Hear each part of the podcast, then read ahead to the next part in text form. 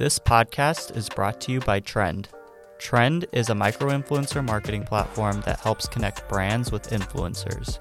Learn more, join our network, or start an influencer campaign at trend.io.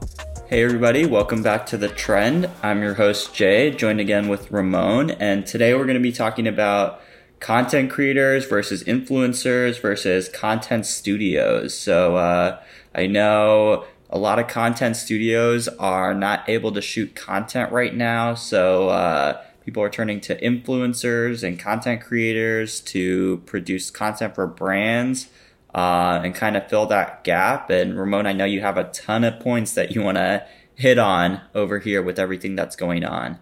Yeah, for sure. Before we get started, I want to make an offer to those brands that you know, are currently um, struggling to scale their influencer marketing, their content creation, and are possibly collaborating um, with another platform right now that has them on a hefty contract. So um, this could be a great time to get out of those contracts for, for a platform that you know isn't delivering results. So it's also a great time to discover new technologies. So it's not a time to stop working and put everything in pause. I've kind of been saying that for um, the past few podcasts now, but um, we actually want to put our money where our mouth is and uh, offer any brand uh, that could be a great fit for Trend three uh, credits for free. So we will cover the cost of uh, the payment to the creators completely for free. Just email us to uh, Ramon at trend.io or Jay Desai at trend.io and uh, we will get you hooked up and, and started so you can see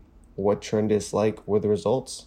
Yeah, for sure. Uh, we want to help as many brands um, and influencers that are out there, and this is kind of a way to uh, you know kill uh, two uh, birds with one stone. Since obviously you know uh, having brands on the platform allows influencers to keep working, and uh, having giving brands free credits allows them to continue to keep producing content. Yeah, for sure. And um, yeah, Jay, I'm excited to break this one down because I really do think that this is the time for uh, w- where the light is shining on the creators at home and uh, the influencers. And this is really their moment to uh, pretty much go above and beyond uh, for that long tail uh, effect of the industry as a whole. So, like you mentioned, you know, a lot of brands don't have the opportunity right now to scale uh, their content because obvious reasons people can't get to studios, people can collaborate at studios. So, they have to fall back on uh, creators who can create uh, a variety of content for a brand without being limited to a specific geographic area. And that's what we focus here at Trend on. So, uh, you know, we, we want to make this podcast to encourage creators to uh, give their 200% because this really is uh, the moment where creators can stand a chance in, um, you know, leveling up to, to content uh, studios. So, um, you know, happy to dive into this uh, article and, and go ahead and break it down. Yeah, awesome. And with that said, uh, you know, obviously a lot of people are stuck at home. And so I want to make sure that it's clear to everyone that's out there. Um, just because people are stuck at home and maybe, you know, these creators don't get the chance to shoot content uh, outdoors or anything like that, you still have a huge opportunity with working with a lot of these creators and influencers just because of the variety of locations like ramon mentioned. Even though it's not outdoors um, it still provides a lot more variety than probably what you'd be able to accomplish either in your own home or you know since your studio is shut down even if your studio was on in a studio. I know uh, one thing we did with Italic was help to shoot 12 different pieces of content in uh, 12 different homes. So that's something you probably couldn't do with or without a studio. But yeah, let's jump into this article and kind of break it down. So, kind of talking about uh, creators and influencers and co- bringing in content studios into the mix as well. So, I wanted to talk about some of the differences and similarities quickly between creators and influencers. And obviously, we're talking about content studios as well. I know our focus has always been on high quality creators, and some of those creators that we have in the network have really huge audiences. But the key focus, I think, is to partner with those content creators that produce high quality content because that's something that you'll be able to reuse anywhere on your website, email, ads, promotions, social media. And I think that's kind of the thing that you want to focus in on. And obviously, you know, a lot of brands want to partner with influencers, uh, but you want to make sure that they're high quality content creators just because influencers might have big audiences, but your potential is kind of limited in the sense if they aren't able to produce high quality content for you because you can't get the most out of your dollar. Yeah, and and I'd like to uh, throw a narrative here. So, for example, when we worked with Lyft, um, which is obviously a billion dollar company, uh, when they worked with us, they wanted to actually work with creators that have around 3,000 followers. So, you know, while most brands think that the bigger the uh, number of followers, the better it is, uh, that's not necessarily the case. So, some brands um, should brands should really look for people that have an audience that relates to their product uh, and then also you know people that create content that is on brand. So a lot of brands get concerned of you know i don't i'm not going to outsource my content creation to user to to uh, my user generated content to our creators out there and influencers because uh, we have a brand and we have a very specific brand and a very specific eye and we want to keep that brand aligned.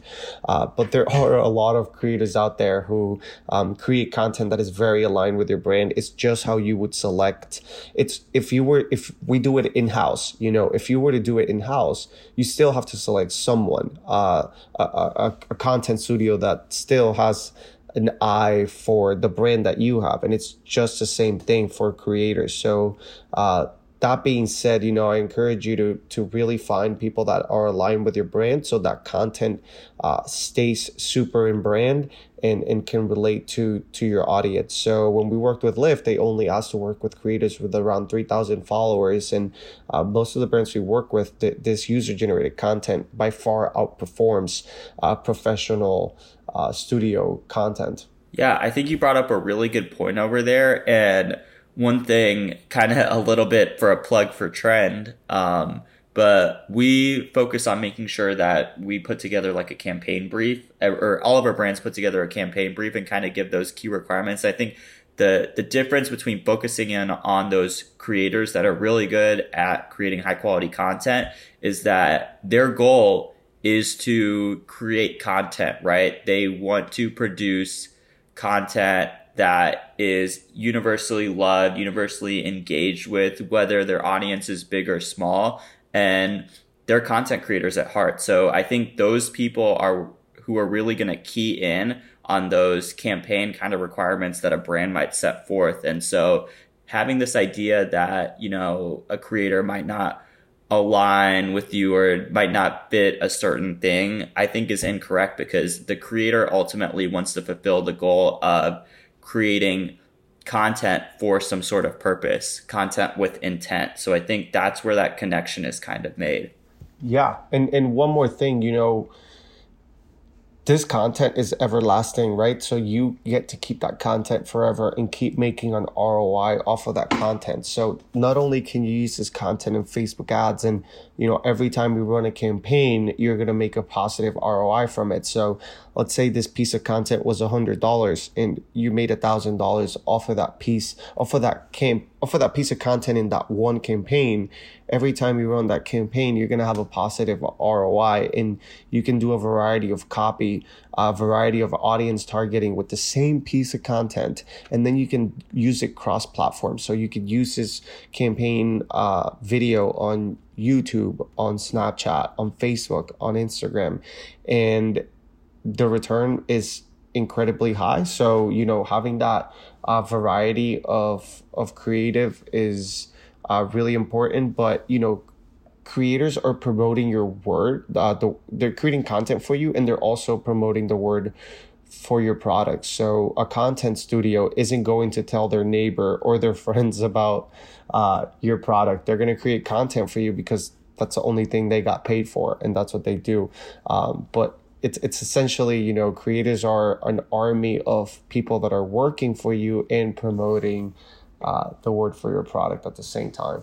Yeah, I think that's huge. And, you know, we've seen a lot of brands that are up and coming that have been built on using creators. So I think having your own content studio, while it might have had value previously, because for a lot of brands, that was really the only option, right? With social media channels growing, with the ability to communicate with different people growing as we become more interconnected, it's easier to be able to access some of these people. Whereas in the past, these people might not have had a platform, right? So maybe 10, 10 15 years ago, uh, you might have had a really high quality creator or influencer, but they aren't able to share that content as easily with an audience. But now they are able to do that. So it's kind of like, why would you want to produce in house when you can go to a creator, have them produce the same, if not better content, and then also engage with their own audience and a brand new community that you might have reached, but you might have not. Yeah, absolutely. How much? How much is an? Do you know how much is an ad for a Super Bowl? Like a Super Bowl ad, how much does that cost? Uh, it depends on the slot, but I think they run uh, into the millions of dollars now, like uh, one or two million for different sets of ads. Let's assume it was a million dollars and you put a million dollar budget to work with micro influencers or creators. Um, you would get probably more content that than you could handle. Um, plus, you would get all these people you know, sharing the product with their really aligned audience. But it's not just that. It's not what they post and share with the audience to me where I see the really big value is like, okay, now you have all of this creative to use for the rest of the year or, or years um, that you could continue to make an ROI from in different platforms and never just have to be churning out content rushed out because your ad you, you stop performing and needs a new creative. So, um, you know, obviously with that Super Bowl ad, you know, they're they're not gonna be. Um, it, it's just money that you pretty much don't see again and can't leverage or repurpose again. Yeah, I think you make it a really good point with the Super Bowl ad comparison. With a Super Bowl ad, you might be reaching 50 million people, but you don't know what their interests are, what they care about, what their purchasing habits are. And I think the nice thing about, you know, the tools that we have nowadays, like Facebook and Instagram, uh, even Snapchat, YouTube, all of those different things, is you're able to take into account people's interests. So even if you're doing a Super Bowl ad and you spend a million dollars on something, you might be potentially reaching an audience where there are only maybe a thousand or two thousand people that actually have purchase intent. Whereas by leveraging micro influencers as your kind of content production army, engagement army, you're able to have a better chance at targeting someone that is a potential buyer and has more purchase intent. Maybe there's no Super Bowls ever again. Never know with the coronavirus. Yeah, you never know. Um, and so now is a time more than ever, I think, to touch to those, uh, to go into those digital channels and really push forth and put a lot more effort into there just because the targeting can be so much more accurate. You can really pick out who you want to work with. Um, and I know we're talking about a lot of these strategies of, you know, working with micro influencers, working with high quality creators, I want to pivot a little bit and talk about how do you make sure I know you mentioned that, you know, these people are better like more aligned with your audience and things like that, but how do you make sure you find creators and influencers that are aligned with your audience? How do you vet them? I get asked this question a lot and I think you know, first of all, how we vet them at, at Trend is, you know, we, we look for the quality of the content. We look that they have over 95% of their audience is based in US. Uh, but let's say that, you know, you are looking to vet creators for your own campaigns. You want to look for the quality of the content.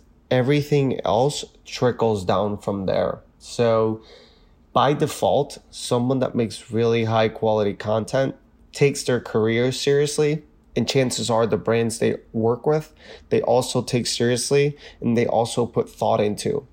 I say the best creator is, you know, the one that you know clearly thought this through and has the devil in the details. So, um, typically, a creator that is already taking their content seriously, uh, you know, is somebody that will have a really engaged audience that has a, an audience that relates to their personal brand. So, Jay, to answer your question in the most straightforward way, look for high quality content and then narrow down the funnel from there.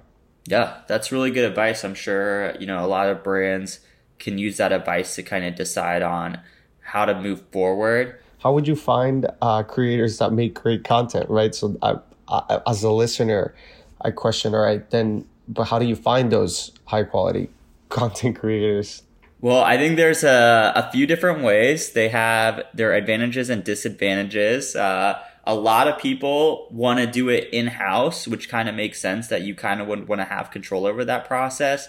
But I don't think that that's actually the best option. I think partnering with an influencer network is the best option or a creator network is the best option just because a lot of these networks have, uh, or some of these networks have done the work for you. Most of them are databases. I will say that. So a lot of them are just scraping for influencers and creators based on certain metrics and you still have to kind of filter through that. But i think the best thing you can do is partner with a network uh, creator or influencer network that has already kind of done this because it gives you an advantage where you don't have to worry about that and you're just left selecting from a pool of people that are actually really high quality content creators. And one point i really want to kind of hammer in on this point um, I think a lot of brands get when they kind of make that shift from deciding obviously in house is really hard to work on and we want to move to some sort of platform, make this more scalable. I think one thing brands get really caught up in is the number of influencers or creators on a platform, which honestly I think is really not important because of the fact, yes, you should have some creators, you should have, there should be a certain minimum, right? But you don't want too many of these people out there because that kind of shows that they haven't vetted them at all, right? Yeah, absolutely. And that's exactly what happens. I'm recently, you know, we spoke with someone that said, "Hey, you're not the only uh, you know, creator network and we don't claim to be the only creator network.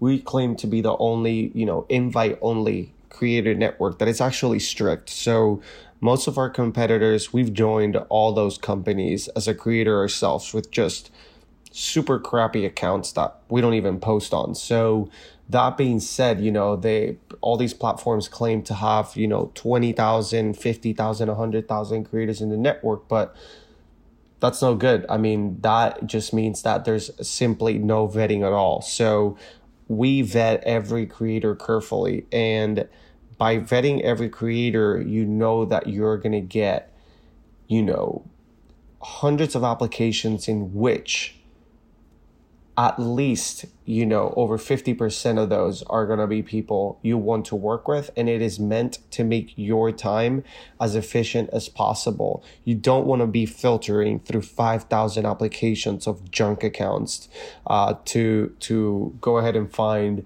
three great influencers. Might as well go and uh, pick for gold or or something like that. Yeah, I think uh, the comparison to really make there is if you were a brand and you were trying to do this in house and partner with creators or influencers. Uh, the question is, would you let anyone partner with you? Right? Would you just throw out an ad and say, "Hey, this is up for grabs. Anyone can really partner," and maybe have a ton of accounts that aren't going to be able to promote your brand or create high quality content for you as well? Or would you rather put together a narrow set of requirements? Um, and even like comparing this to something like an like a promotion that someone would run, like an Instagram promotion, right? Uh, you want to put together different requirements because you really want to reward only the most engaged users. Absolutely. Awesome. Um, well, I think we have pretty much covered everything that's over here in this article. Uh, but before we go, I want to ask you, Ramon, do you have any final words about creators versus influencers versus content studios or any of any of that stuff? Just what I would like to say, it's just, you know, get as creative as possible, even if you're on full lockdown. Uh, don't hold back from doing your work. Um, everyone has to march forward, and this really is an opportunity for creators to ch- shine through uh, the challenges that brands are having to stay alive and, and and create content in order uh, to be able to survive through this. So you're actually helping and giving a lot of values uh, giving a lot of value to these brands that um, are getting done what they otherwise couldn't have gotten done if it wasn't for you. So make the most out of this opportunity. Make sure that you work with a product that speaks to your audience and is aligned with who you are and put thought and detail into everything you do.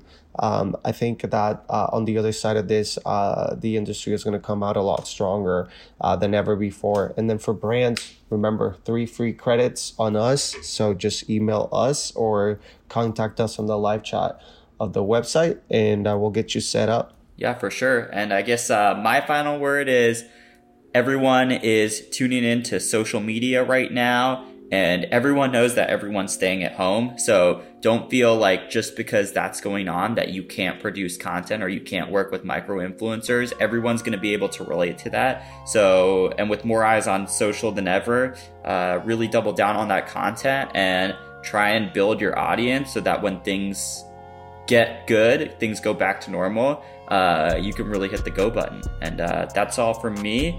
And I guess we'll see you next time on the trend. All right. Sounds good. Later.